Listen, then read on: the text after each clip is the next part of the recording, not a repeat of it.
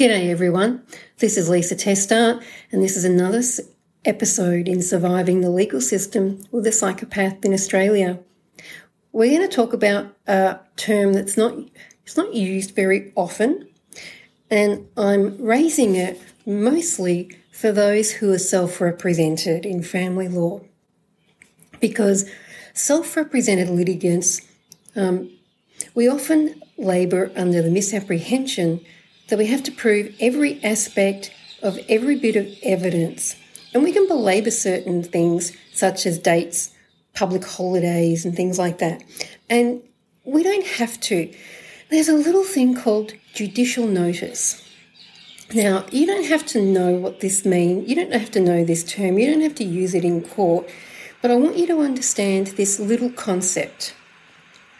If a fact in your evidence is general public knowledge and it's not a matter of law, then it doesn't need to be proven in cross examination. What does that mean? Well, let's say um, you had you, you cross examined on something and or you were cross examined on something and it happened on Christmas Eve or it happened on Melbourne Cup Day, Boxing Day, New Year's Eve. Um, we, the general public knowledge test is kind of like this, and there's no there's no standard for it. This is this is Lisa um, talking out of her ass with her interpretation of general public knowledge.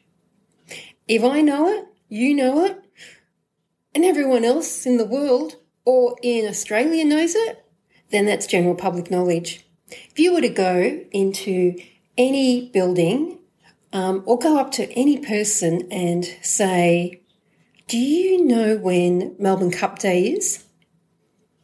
Everyone can say, Yeah, it's the first Tuesday in November.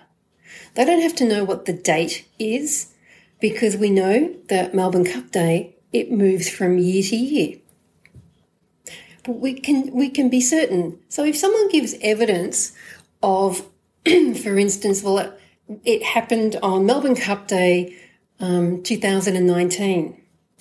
Well, the term judicial notice it really means that we don't have to tell the court the the exact details of that because we can assume that the judicial officer has taken notice that it happened on Melbourne Cup Day 2019.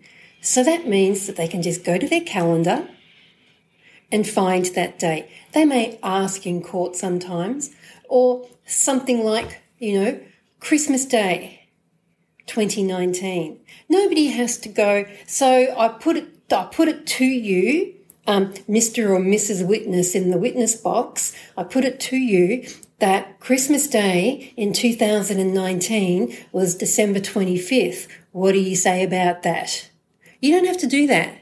Do you see the stupidity in asking that kind of question? That's why um, there's this little thing called judicial notice where you can just assume, because it's public knowledge, that the judge will know it. So I hope that's helped with just that little, little snippet of cross examination skills that you can use in preparing your case.